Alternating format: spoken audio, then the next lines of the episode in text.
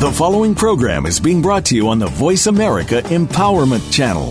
For more information about our network and to check out additional show hosts and topics of interest, please visit VoiceAmericaEmpowerment.com. The Voice America Talk Radio Network is the worldwide leader in live Internet talk radio. Visit VoiceAmerica.com. The views and ideas expressed on the following program are strictly those of the host or guests and do not necessarily reflect the views and ideas held by the Voice America Talk Radio Network, its staff, and management.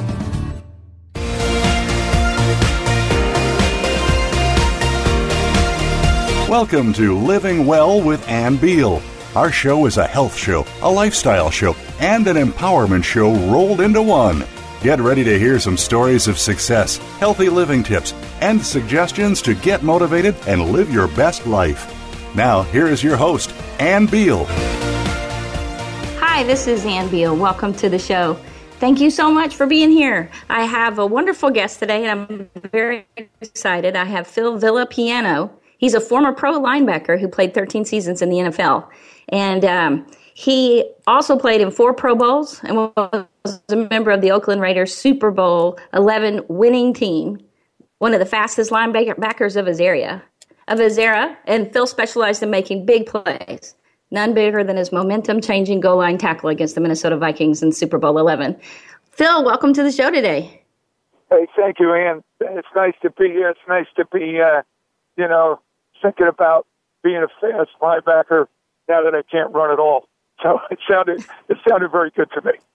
Yeah. Well, I know it's been tough for you to be on the show today. I just thank you so much for trying and trying to make it so that you can fit me in in the middle of such a crazy schedule you have today. Yeah, well, it's it's, it's a little nutty, and uh, it's just my normal lifestyle.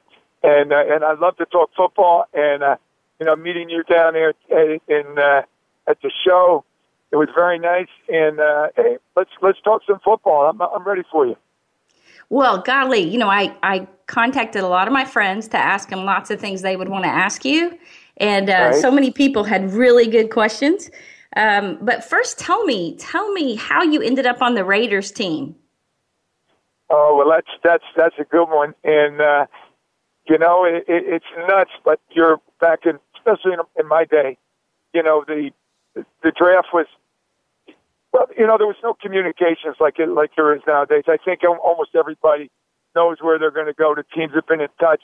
Uh, back in my day, you would get a letter you know, from the Dallas Cowboys, and they'd say, "Hey, we really like the way you play," or you get a letter from, uh, you know, uh, the New York Giants. Hey, we like the way you play, and then and then you you know on draft day, sit there and hold your breath. So I re- I was in the Senior Bowl game which was down in Mobile, Alabama, and I had a really good game. I made a lot of tackles. And after the game, uh, I this fella came up to me and shook my hand and said, "Hi, I'm Al Davis," and uh, great game. And that was all I ever heard from the Raiders. And, uh, lo and behold, the, the Raiders picked me. so, so I was very happy when they did. I remember the Raiders were playing on Thanksgiving that year. They played the Detroit Lions, and they beat the Lions up pretty good. And I said, "Wow, I'd really maybe like to be on that team. So anyway, there it was. I I didn't realize it, but I got drafted by him, and and it was just a wonderful thing. And God, it, it fit my type of play. You know, everybody has a certain type of play that they like, and you know they do. And I'm I'm a very aggressive type guy, and uh, and the Raiders like to play that type of defense. And when they put me out there, all they asked me to you know, I, I really know, you know, all the coverages and all the the, the little finer nuances of of, of the game, but uh, you know, the, or of the defense. Because it takes a long time to learn that. But I remember when uh, John Madden told me, "For all we we brought you here to make tackles." So making tackles was easy for me. So I just went out and made a lot of tackles, and everything everything worked out perfect. Well, you know, and, and right now everyone is kind of ramping up for fantasy football all the teams were at camp and now they're in preseason. So at this time of year, do you start feeling that feeling? Oh man, well you you know I'm, I'm certainly looking forward to uh, opening day. I'll be out in Oakland for they play Cincinnati in the opener. I'm looking forward to that. And uh, and yeah, yeah, I love football. I know the preseason what they're doing right now. Everybody, hey, you're trying to make a team. you're trying to show the coaches you can do a great job. Uh, you know, it's all you know. It's everybody's all all pins and needles right now, which is kind of a fun part of football. And then as a, uh, you know, as, as as you know, you get closer to that final preseason game, it all starts coming together. And God, if you make the team, it's just an unbelievable.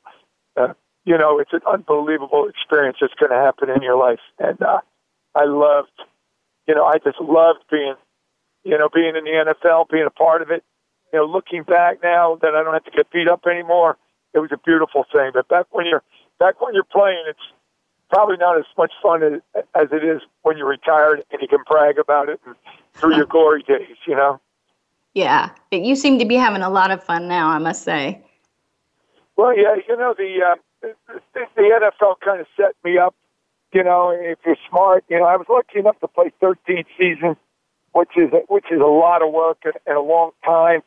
And the good news about that is you played 13 seasons, you made a, you made some money and made a name for yourself.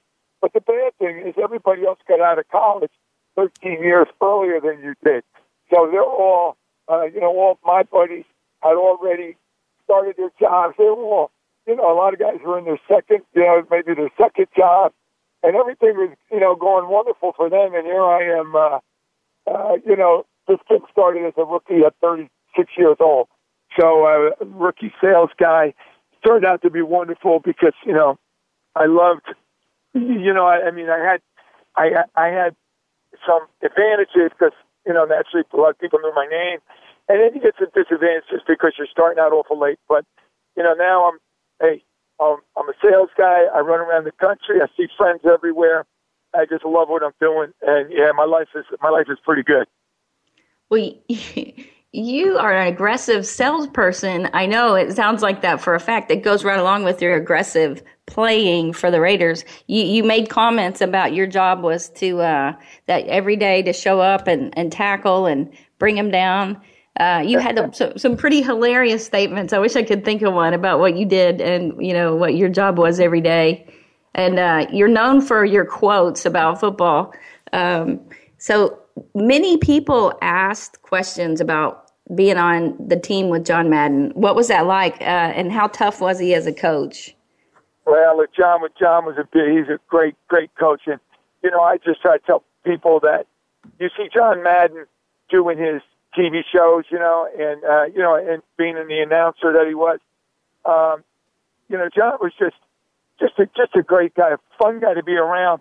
And you know, the, the beautiful thing about John, he understood that you know, we're all pros. We don't need a whole bunch of rules and regulations because we're football players, and football players are are a special kind of breed. Uh, you know, they're, they're very uh, like you know they're all. I mean, I don't know type personalities, type A, type B, type C, type D, whatever people want to say. But I'm telling you, football players are a lot of fun people, very aggressive people. They want to win type people, and and you know, you know, John Madden would take that good part of us and focus that on winning games, and that's what we were getting paid paid to do. And uh, didn't you know we we didn't have to dress up, we didn't have to, you know, pretty much didn't have to be in on time.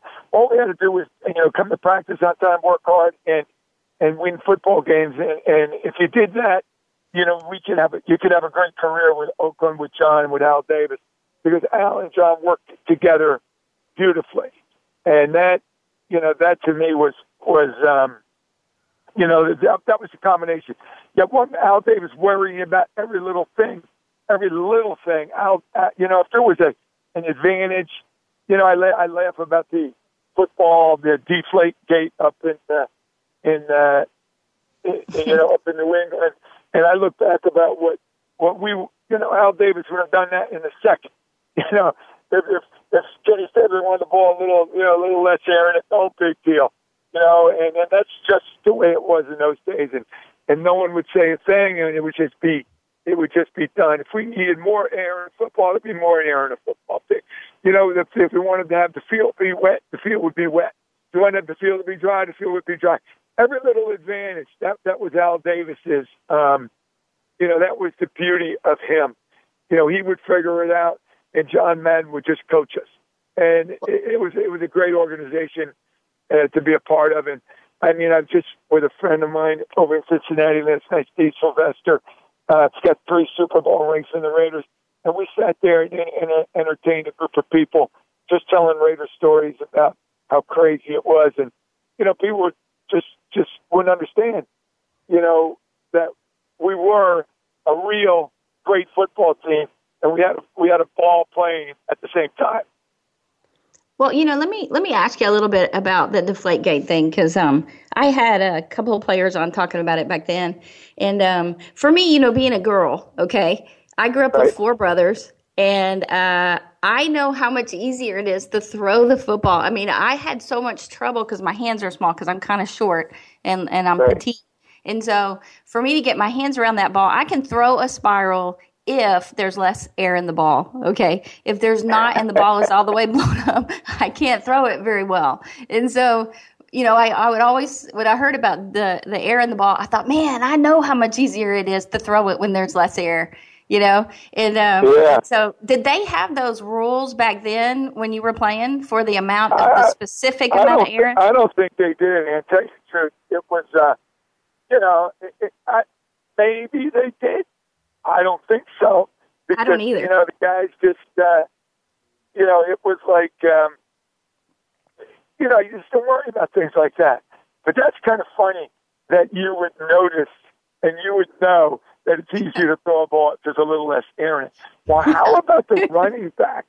well, you know, my brothers fumbling. All of a sudden, somebody did some research on the Patriots not fumbling either because they could grip it a little bit better. And how about the receivers catching it a little easier because it's softer. So yeah, I guess that is a, is kind of an advantage. But uh, hey, I'm all about you know New England doing it. I think it was kind of cool that they did it. They got caught. I, I'm sure Tom Brady's going to have to sit out a little bit. Uh, I don't know why.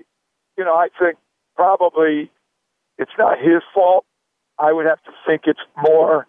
I would have to think it's more um, of the organization's fault. You know what I mean?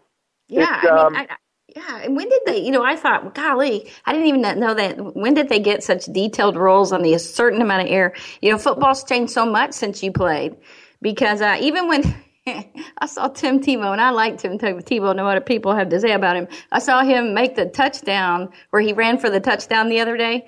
And those are the right. kind of touchdowns when I was playing with my brothers, they would have said it wasn't a touchdown and so now they just got to get the ball over the little thingy, right? And I'm just always like, yeah. that's not even a real touchdown, you know? Yeah.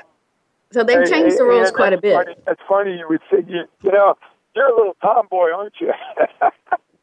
I love it. I love what you're saying. My sister probably grew up the same way as you. It was she was uh, hey, she get out there and tackle with the best of us. But you know, um, it's well, I'll give you a little story, and I won't use the, the, the word, but you know, there was a time we were playing the Pittsburgh Steelers, and uh, they were getting ready to kick uh, field goal, and uh, you know, um, uh, we, used to have practice balls, and the practice balls were balls that are probably let's say five or ten. Mean, they could be five years old, okay? And here's here's this, uh, and what they used to do so the players wouldn't steal them and bring them home and give them to the kids was they would write the word F-U on the ball. And on our deodorant in the bathroom, they'd write, they'd write it out, F-U, and on our deodorant, on our shaving cream. So everything the Raiders didn't want the players to bring home, they would write, they would write that on the ball. So anyway, the, uh, Gerela is getting ready to kick a field goal, and Ray Mansfield lifts his hand up in the air and calls the referee over and looks down at the, at the ball and it says "FU" on the ball, right? So we all looked in there and we knew that that was an old practice ball because that's what they wrote on the ball. So what the Raiders did was they slipped an old practice ball, you know, when when they, they you know, they were supposed to, you know, kick the field goal. Somehow or another, the real football that was harder came out of the game, and the soft one went in. Now, I think throwing a soft football is easier, but when you're kicking a dead, deflated football, it ain't going anywhere. So Ray right. Mansfield raised his hand. They stopped the game. They threw the ball out of the game, but nobody said a word about it. But we were on defense. We were just cracking up knowing that the old Raiders tried to slip a, a deflated football into the game. So, you know, back in those days, who knows if there, who knew? I mean, I don't know if there's rules or not, but that's kind of fun. You know what I mean? To, to think back that we tried to pull that off. And yeah, it, it definitely made me feel better when I heard that even Tom Brady did that. I was like, yeah, he's like me. so it's funny, you know, things like that can happen. But hey, yeah. so the rules, hey, there was rules, believe me. And uh, remember the old immaculate reception game where the ball bounced off Frenchie Fuqua into Franco Harris's hands. That was illegal. But that was. What are you going to do? There was no replays in those days, and the game went on. So, hey, sometimes you won, sometimes you lost, and it's just the way it is. Well, you know what? I, do you mind if we talk about that a little bit? Because uh, it, you know the ref, he made it sound like later that he was uh, concerned about his life. That if he called the play, which means it wasn't really a touchdown, and uh, it was dead back quite a ways, um, that he was afraid the crowd would riot. Right? Well, it, it was it was kind of looking like that, and I don't think. I mean, I don't know how riots start, but if there was a making of a riot, it was that was it was happening at that moment because the people were coming out of the stands. You know, a lot of these people have been drinking a lot. Uh, here we were standing out in the field. Uh, you know, there's 40, you know, 40 Raiders dressed in their in in in their uniforms, and you got 40 Steelers out there we just get done battling each other, and now there's 10,000 people around us. It was getting ugly. But, I mean, I don't know. Maybe somebody might have done something stupid and, and, and a riot could have started. But, hey, I don't know if the refs were really were considering it, but there's been a lot of rumors they were. But, but believe me, Pittsburgh is not a friendly place to play if you're a visitor, and probably if you're an NFL ref and all of a sudden you would have called that a no touchdown and they lost, there could have been um, maybe the refs would have had a problem. I don't know about the Raiders or the Steelers, but the refs might have been in trouble. Yeah, because you know when you think about that long ago, when was that? What year was that? That was seventy-two. And that was the playoff game. Yeah, that was the was, playoff game, right? So if you guys had won that game, what would have happened next? Would you have gone to the Super Bowl, or would you just gone uh, to the? We would have gone. We would have gone on to Miami and played the Miami Dolphins. That was their undefeated season.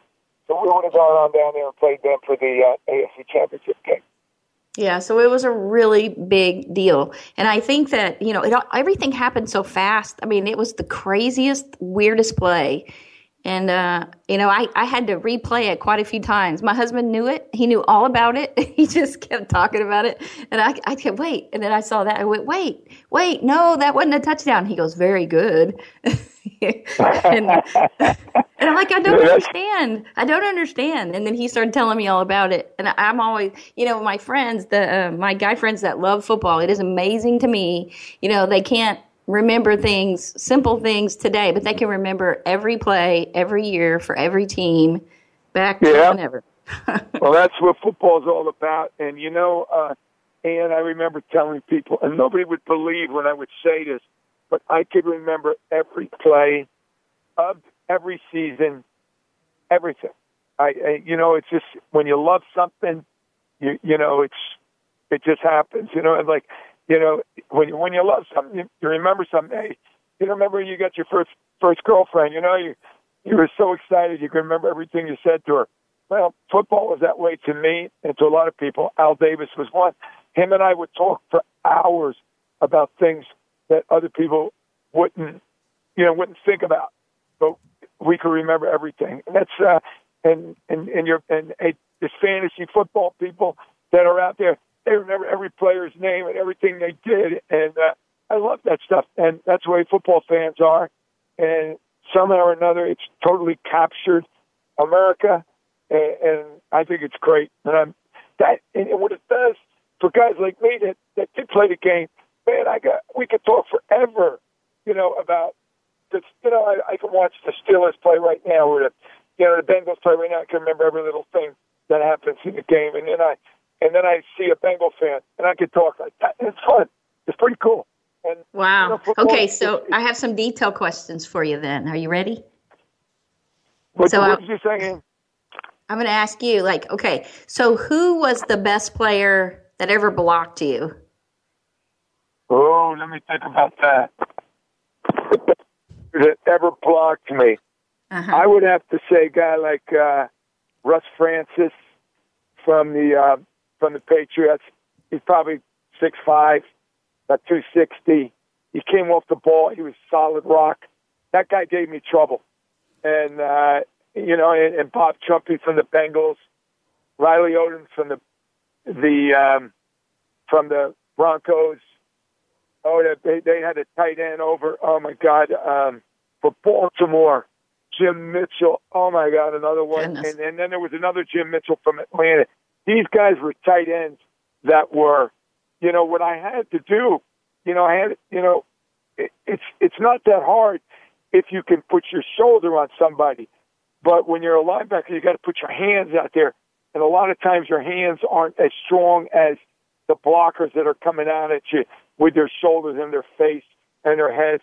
So these guys come flying off the ball, and you just got to stop their momentum, and you have to fight them, and you can't you can't go backwards, and then you got to get rid of them and make a tackle. So you know that was kind of hard, but you know the one guy that gave me fits was Russ Francis, Russ Francis. Yeah, who'd he play for? Patriot, Patriots. great player. The Patriots. yeah, so Yeah. you know, I had people asking me that a lot. Like, uh, who who was your hardest person to block? Who was the most difficult person to tackle? Yeah, a lot of people were asking me that, and I I thought well- that was a fascinating question because um, Well, I, that I, was I tell you, it's a very good question, and you know, like uh, if, at the beginning of my career, you know, well, my first, let's say my first six, seven years, I always played on the outside, so I always had to deal with tight ends and running backs, and once in a while, you had to deal with a, a pulling guard. Like I remember John Hannah from the Patriots would come flying around the, flying around, pulling. They, would, you know, it would pull him come around the end. He'd be uh like 300 pounds flying at you. That that was ugly too. And I remember Noah Jackson from uh, Chicago Bears, another one, big pulling guard. These guys that can run around the ends at 300 pounds. That was a, that was a problem. And you better know how to get your leverage. You better know how to get underneath them in order to make uh, you know that happened. I mean, in order to stop them. But you know, like you, you just asked me another good question, and uh, like who's the hardest running back? And and so after I got rid of the tight end, then I have to make the tackle. So you you know I tell everybody they came in three varieties. They came in the little fast guys, and then they came in like the medium sized great runners, great runners. You know, like Gale Sayers and O.J. Simpson and, and and those type of guys. And then they came in the big version, like the Larry Csonka. So like let's say my my little version, the fastest guys would be like a guy like Terry Metcalf, unbelievable, unbelievable runner. Otis Armstrong, another Otis, uh, great runner. You know, um, you know Billy White Shoes Johnson. Try and catch catch them. They're not hard to tackle. Just can't catch them. Then you got guys like O.J. Simpson. That was fantastic. Nobody could cut like O.J., run like O.J., and he was also big. It, it got, got went about 220, you know. So I think O.J. above everybody else would be the hardest guy. And then you got the other guys like Larry Csonka, that was 250, 255, 260, you know, and, and, and, um, those are the guys that hurt you, like Earl Campbell. They can hurt you because they were so strong. So those are my three varieties. Those are some of the guys. Uh, Franco Harris, big, strong. You know, and, and a lot of people, you know, would say, "Oh, Franco will just run out of bounds." Well, yeah, he would just run out of bounds when he had nowhere to go. But boy, you don't want to be in front of Franco when he turns it up the field. He's fast and big and strong, and those guys hurt you. And like with the Raiders, we had Marv Hubbard, Pete Banaszak, uh, Mark van Eeghen. These were three big, strong fullbacks that that would run you over. You know, they they they enjoyed running you over. You know, kind of, you know that that those type of runners. So anyway, you you get in the NFL, you get all varieties. They as long as you're a big tough guy, you know, that was uh, you know, if you're a big tough guy, you could play in the NFL. And no matter if you were big or small, it was kind of crazy. Well, and you were you were scary. you were scary, and you were big. You know, you were a lot bigger than you are now. I mean, that's, Oh, yeah. yeah. How much did you weigh? Well, probably the most I ever weighed was about 225 pounds, you know, which is not all that big by today's standards. But when I was playing, the the the biggest thing was you needed to be fast because they didn't have, you know, they didn't on second down they didn't take the linebackers out of the game and bring in defensive back. You had to be big big enough to take on the running back. I mean, or take on the tight end or guard, but you had to be fast enough to run with the running backs and the wide receivers. So, it, 225, 230 was was a linebacker of my era's size, and that was pretty good size, you know. And you know, I could be bigger than the runners, but the uh, you know, but still, I could I could run with them, you know. Yeah, and that, so that was that was kind of what that was kind of what they were looking for. And you know, when I went to a lot of Pro Bowls, and I remember, you know, going into the Pro Bowl, and pretty much every year, Jack Ham and I would be playing left, you know, and Ted Hendricks and Andy Russell, and we would all we would be the starting linebackers, and uh, we were all 225, or right around that size. Wow. Okay, so people were a little smaller as far as the biggest guys. Or you said one was 250. I can't remember if that was Russ Russ Francis. You had Yeah, some bigger Russ- guys than you then. Yeah, and what what happens, and you know, over the years, they, you know, the guys just kept getting bigger and bigger. That's why Yeah, I, I'm, they do. I'm kind of glad I retired in 1984, and uh, you know, nowadays they're a lot bigger. You know, the, the nutrition is so much better. The uh, you know, the weightlifting. You know, we we had a weight room in our locker room that looked like, you know, a grammar school could have had it. You know, now they got a locker, They got a weight room that looks like, you know, the biggest gym in the world. You know, I mean, so many things have changed to get guys bigger and stronger and faster. And Well, it, it kind of makes you wonder how big can they get? You know, how big can they get to? Because you know that the uh, technology is just going to keep growing and growing. Nutrition's going to get better and better, and so I do kind of wonder. yeah, you wonder, you wonder how big they're going to get, but you know, there's there's kind of a limit to. I think you know, even Yeah. though there's a, there seems to be a. Uh, remember, remember when that guy Yao came over from China to play basketball? Yeah. he was like Yes. seven foot Huge. four. I mean, there's going to be some freaks out there, but you know, I, I got a son right now that's playing uh, football, and he's a quarterback at Brown University, and a good player. And I and I one of my biggest things to him is, you know, he's like six two, two fifteen, which is he plays quarterback, so a good size. And I say, Michael, look, you- you all you got to do is have the mentality. And if you have the right mentality to be a great player, it don't matter what size you are. Is, you know, in football, you got to, you know, to be a great player, you got to be smart and you got to be fast and you got to be, you know, and, and you got to want to hit. If you don't, if you're not smart, you can't play. If you're not fast, you can't play. And if you don't want to hit, you can't play. So I, I tell my son that don't worry about the size. And we used to have, you know, I used to have a, a giant guy would come on me, no matter what, there would be a flaw in his game. Whether he couldn't get as low as I could get, that's a flaw because you, you know, the, the leverage, you get underneath somebody. And maybe I'm quicker than him, so I could beat him. Maybe, you know, it's, it, you know, I, I don't think I ever came across anybody that was that could do everything better than me. If if somebody can do everything better than me, then that guy's going to win. But Yes. usually, if you're really, really, um, you, you know, it's you know what you're doing and you know how to do it. You can do it like a pro. You can you know you can neutralize the greatest talents. So when you're when you're playing at that level, you don't even think. I never even thought how big a guy was. You know, you just play him. Whatever, whatever, whatever, whatever guy comes at you, you handle him. And sometimes you have to handle him, you know, with your forearm. Sometimes you handle him with your hands. Sometimes you handle him with your shoulder. Sometimes you handle him by getting low. Sometimes you handle him by quickness. You just handle him. So every NFL guy, somebody knows that. You don't, you don't ever see anybody going into a game being afraid of somebody because they're so tall. I mean, I remember when the uh, the, the Chiefs brought in this guy named Morris Stroud, six foot ten tight end. Well, he was six foot ten, but he couldn't bend down. So I mean, it was easy, you know. And then you get a guy like five foot ten that cut underneath you and could punch you in the stomach. That would be a tough guy, you know. So every everything equals out. Well, and I think that is a great, great thing for people to understand in life and in business. I know you've been very successful in business, and um, I would say that skill right there is probably one of the main things that ma- that's made you so successful, and that attitude.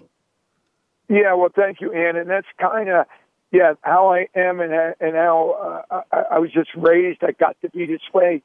Uh, I remember when I was a little kid and I played basketball. And my father was the athletic director at this big high school called Asbury Park in New Jersey and my father would uh, came to see us play. We were at a place called Bradley Grammar School, and me and my friend, he, well, he, my father never saw me play. Like at the seventh, now seventh grade. We only went up to seventh grade, and then we had to go to the, we went to the eighth grade was in high school. So he came over to Bradley Grammar School to see us play, and I wasn't out on the floor five, you know, five minutes. The coach had to take me out of the game. I had like four fouls. My other friend got like four fouls. And I came home that night expecting my father to say, God, Phil, you guys really played tough basketball. I expected something like that. My father told me I was a disgrace to basketball and thought he mm. would never come see me play again. If I bet I don't know the rules and I, and I make fouls like that, he would not waste his time to come see me play. And boy, that was a shocker to me. But that's the way I played basketball. And but that's the way. But football was my love. And when I did what I did in basketball on the football field, that was good stuff. You know? So anyway, I, I just started realizing that that was a good thing to play football like that aggressive. And then when I learned, you know, um, you know, I, I also played better basketball as I got older. I calmed down the fouls because I realized that was not good, but I still played aggressive. I started realizing everything. If you do everything aggressive, and, and, and you just and you love what you're doing and, and, and you just attack, that's kind of a good thing, no matter what. Either you know whether it be sports or with your girlfriends or with your business, it all is good to be that way.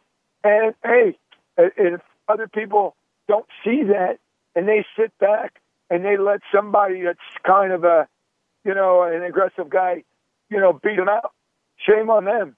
You know, that's, you know, God gives us all these talents and you just got to use them, you know? And, yeah. and, and my, my brain is a pretty powerful thing. And that's kind of what, how I run my life. I like, I like to be aggressive, you know, and, and not to the point that, you know, I would ever, you know, I've met you, Annie, and you, you know, you see the way I act, but then again, I also know how to control that. You know, you can't be a complete nut. Nobody's going to want to be around you. But anyways, uh, but anyway, it's, it's kind of a good thing. You know, I use that old football stuff in my business. You're right, and I'm and it, and it seems to work pretty well. Well, you know, you talk about um, Al Davis. He he was guy. He coached a long time. I mean, he just died when not that long ago, right? Was yeah, it in died the, about four years ago now. Golly. Um, well, and so playing for him and playing for John Madden, um, a lot of people wanted to know what Sundays before the game were like. Well, you know, it's it was. You see, you got to you got to remember we were we were winners, you know, and we were winners because of the way Al Davis drafted the guys, put very good football players together, and John Madden coached as like professionals. And, and, I, and I like to use the word professionals because there was no big pregame speeches and with no, uh, you know, there was, there was, you know, it, they, you go out and do your job and you take care of your job, meaning I'm the left outside linebacker. Nobody's getting around my end. Nobody's catching a pass around my end. Nobody's blocking me around my end it just that's off limits to, to an offense. If I do that, and next to me, John Matuszak, six foot ten, 310 pounds, if nobody blocks John Matuszak, and he rushes the passer, and and and he totally disrupts their backfield. Then we got something good. And right next to him was Otis Sistrunk playing right over the, the center. And Otis Sistrunk, if nobody can block him, and he rushes the passer, and he makes every tackle in there. So you know what I'm trying to get at? And everybody does their job. You're going to win. If, so John know, Madden didn't know did you know people would probably have thought that he would have done these great pre-game pre-game motivational you know speeches but yep. you're saying he didn't do that. You would you would you wouldn't hear from John at all. He would get up in front of the the team and say okay gather up. And everybody gather up take a knee and you take a knee and it gives you about 30 seconds about a minute maybe to say a you know, prayer talk to God a little bit and then you look up and say, "Let's go kick some ass." That'd be it. And, wow, that's awesome. You know, and, and that would be it. Matter of fact, I'll never forget the, the Super Bowl. I'm looking for a pep talk. I loved a coach to tell me that somebody wants to beat my butt or I can't do something. I love that kind of stuff. Okay. Well, John Madden gets up in front of the whole team, says, "You know, take a knee," and we all we all did we all we all did our little prayer, and then he looked at everybody and he said, This will be the biggest single event in any of your lives as long as you win. Let's go. That was it. And we went well, that, that's an well, that's a very powerful statement, but also he knew you guys didn't need that. You were already so pumped up, right? Well, you're absolutely right. I'm sure if John thought we needed anything more than that, he would have definitely said more than that. But nope, you know, John just said what he needed. Now, when you're on the field and you miss a tackle, and John comes over and gives you that mad look, you got a problem. Because John wanted perfection. Al Davis wanted perfection. And we pretty much gave him perfection.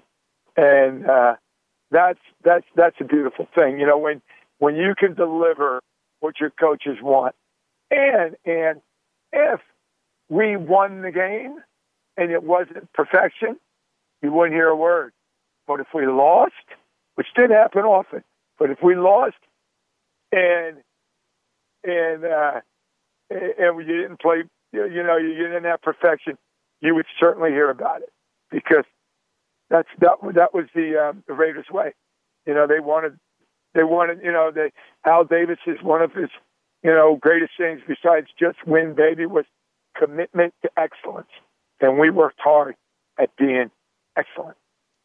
Well, and I would think that after um, the game in Pittsburgh with the Immaculate Reception, um, which I, people might not know exactly what happened, can you quickly detail that so they, they can hear it Why we're, we even talk about it? Oh yeah, well, well, that's the you know probably the biggest play in the you know you know anybody that ever goes over the plays of the NFL, the biggest play in history of the NFL. It changed a complete city.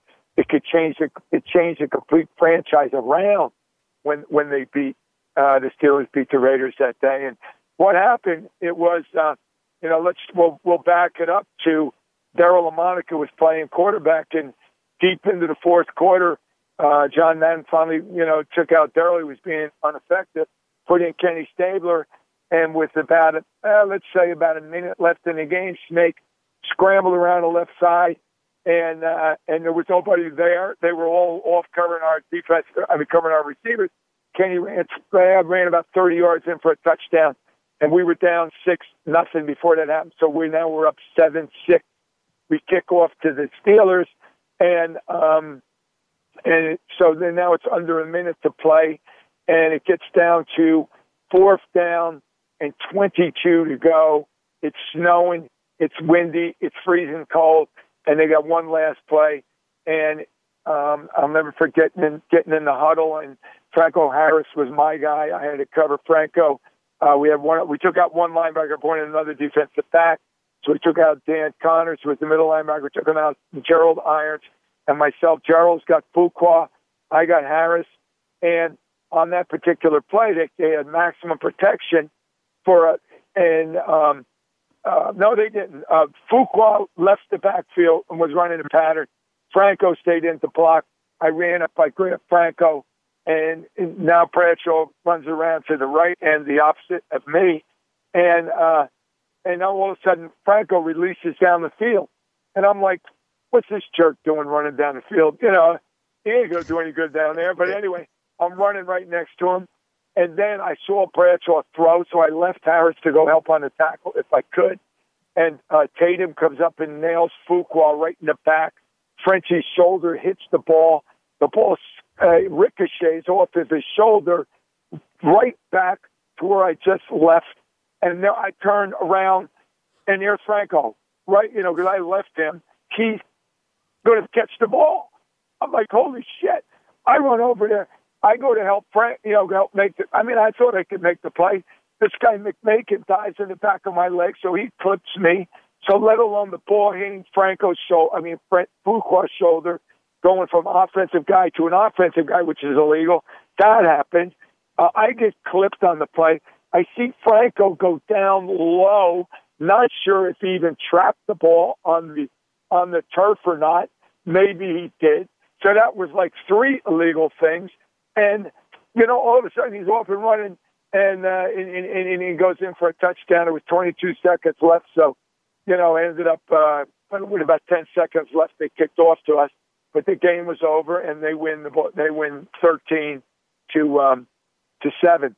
So, you know, it was just a crazy bunch of events that went bam, bam, bam, bam, faster than you could even think about it. And the the, uh, the stadium didn't know what happened. They just, I mean, the referees didn't know what happened. They never put their hands up. It's a touchdown.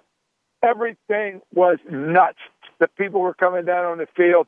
The referees disappeared. They went into a uh, into one of the dugouts and they called upstairs and, and they supposedly said, "We got to get out of here." so it was nuts. But you know, all all things, you know, think back about it. And uh, Franco Harris, I have great friends. He calls me every December 23rd, right around four o'clock in the afternoon, and asks me what I'm doing, and just to remind me of the Immaculate Reception. And then uh, we've we've you know we've had many many laughs throughout you know over the years. You know, I'm, I'm saying it was illegal. He's telling it, telling me I was loafing on the play. That's why he ran down the field and and he, and he was he outran me. And I'm like, get out of here! I left you. You know. So we laugh about it. But you know, uh, being involved in the the number one craziest play in the NFL history, that's kind of cool. And being covering Franco last year was the uh, 40th anniversary of that play. Actually, not last year, two years ago. Franco invited me to come out and spend the weekend with him and do all the Steelers stuff, which I did. And I represented the Raiders. We had a ball, you know, reminiscing the immaculate reception. They put a statue in the parking lot where that happened. I got the chance to get up and tell everybody I was clipped on this spot right over there. So it was kind of funny. So we, hey, listen, all in all, we, we, you know, we got the Steelers on a roll. They went on for, you know, 10. Well, as a matter of fact, Steelers are still pretty good. And, uh, they, you know, we got them going, and I'm I'm happy to be a part of it. And it, and it was just a great play in the history of the NFL. And you know, I've got plenty of friends on the Steelers because of that play, and we talk about it every time we see each other. So all said and done, I'm kind of glad it happened. And well, we it, ended it, up going back and winning the Super Bowl years later. So that's good. Yeah, that's what I was good, thinking. So, what did John Madden say to you guys after the game? Well, he couldn't. He couldn't. He couldn't say very much. I mean, I'm not. We really didn't even know what happened, and we. I didn't at this point. Similar to you and, and millions of other fans, I didn't even know about the rule offense to offense. Now that rule, they threw out that rule after that game because you know it's too hard. You know, they just. I don't even know why they had it in the first place. But I think John Madden was the only guy that knew why he was on the field why he was arguing with the referees because he was totally right. He was totally correct. It was an illegal play at that time, not 19, not in 2015, but no, and it, it was illegal then. So we, John had every right to be out there on the field, but nobody yeah. really knew. And what he said after the game was probably, guys, we got screwed. But what are you going to do? Game is over. Well, and you know, I think that so many people watching don't always know the rules. I mean, it, it takes you really have to know football to know all the details of the rules, and I try, you know. And at my best, yep. I still don't always know.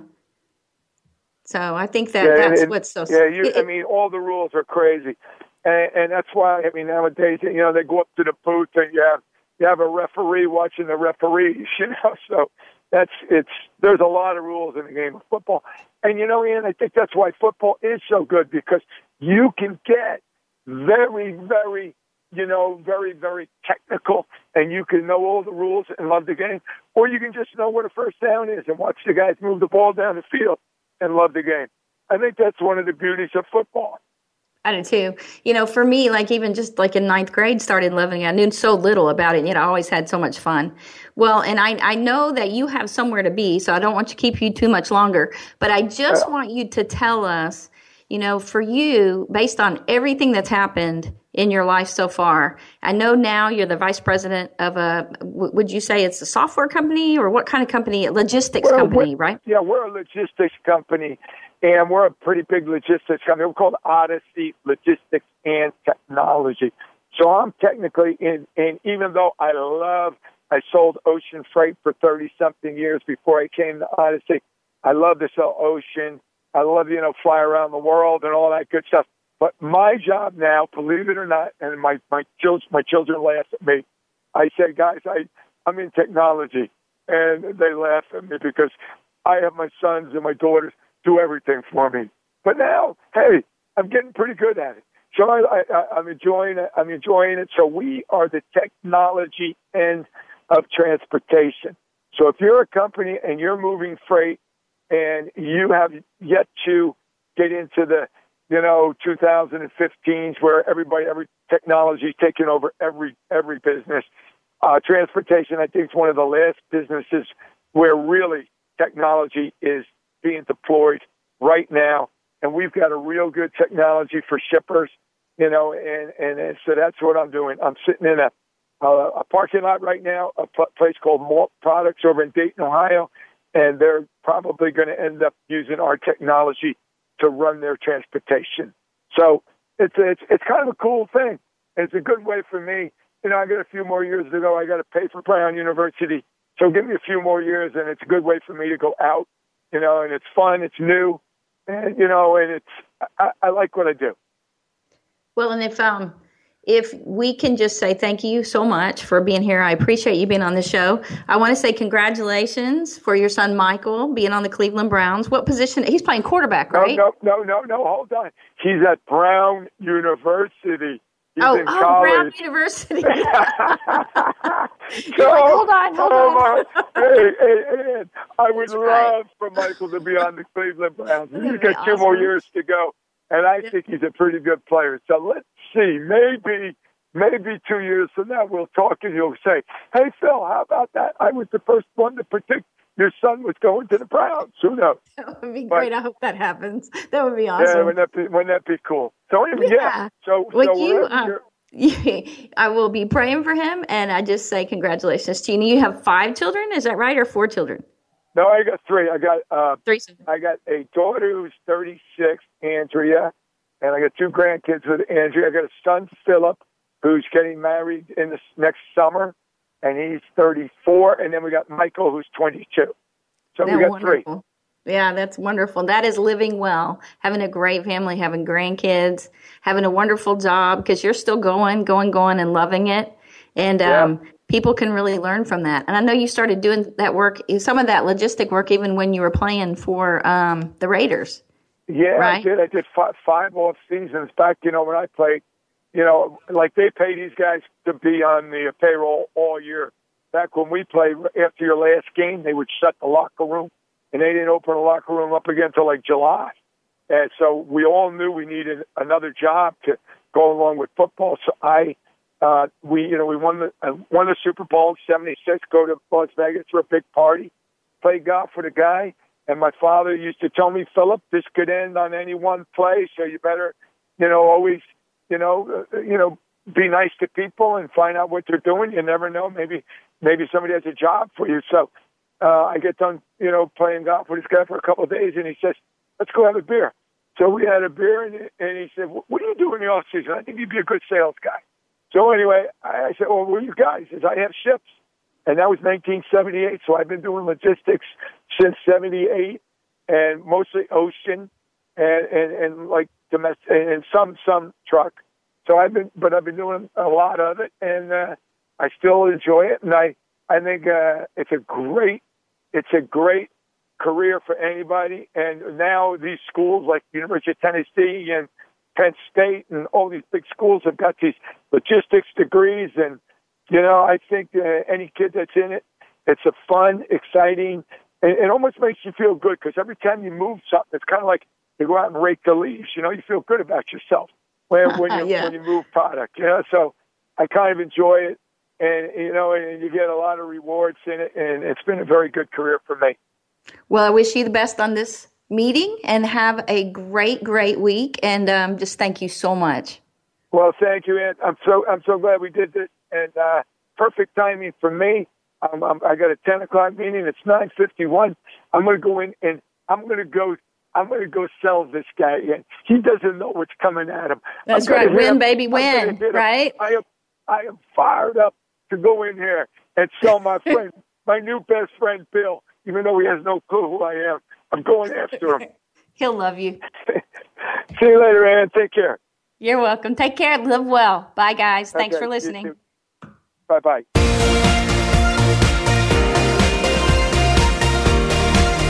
Thank you again for joining us. Living Well with Ann Beal airs live every Wednesday morning at 7 a.m. Pacific Time, 10 a.m. Eastern Time on the Voice America Empowerment Channel. We can't wait to see you again next week.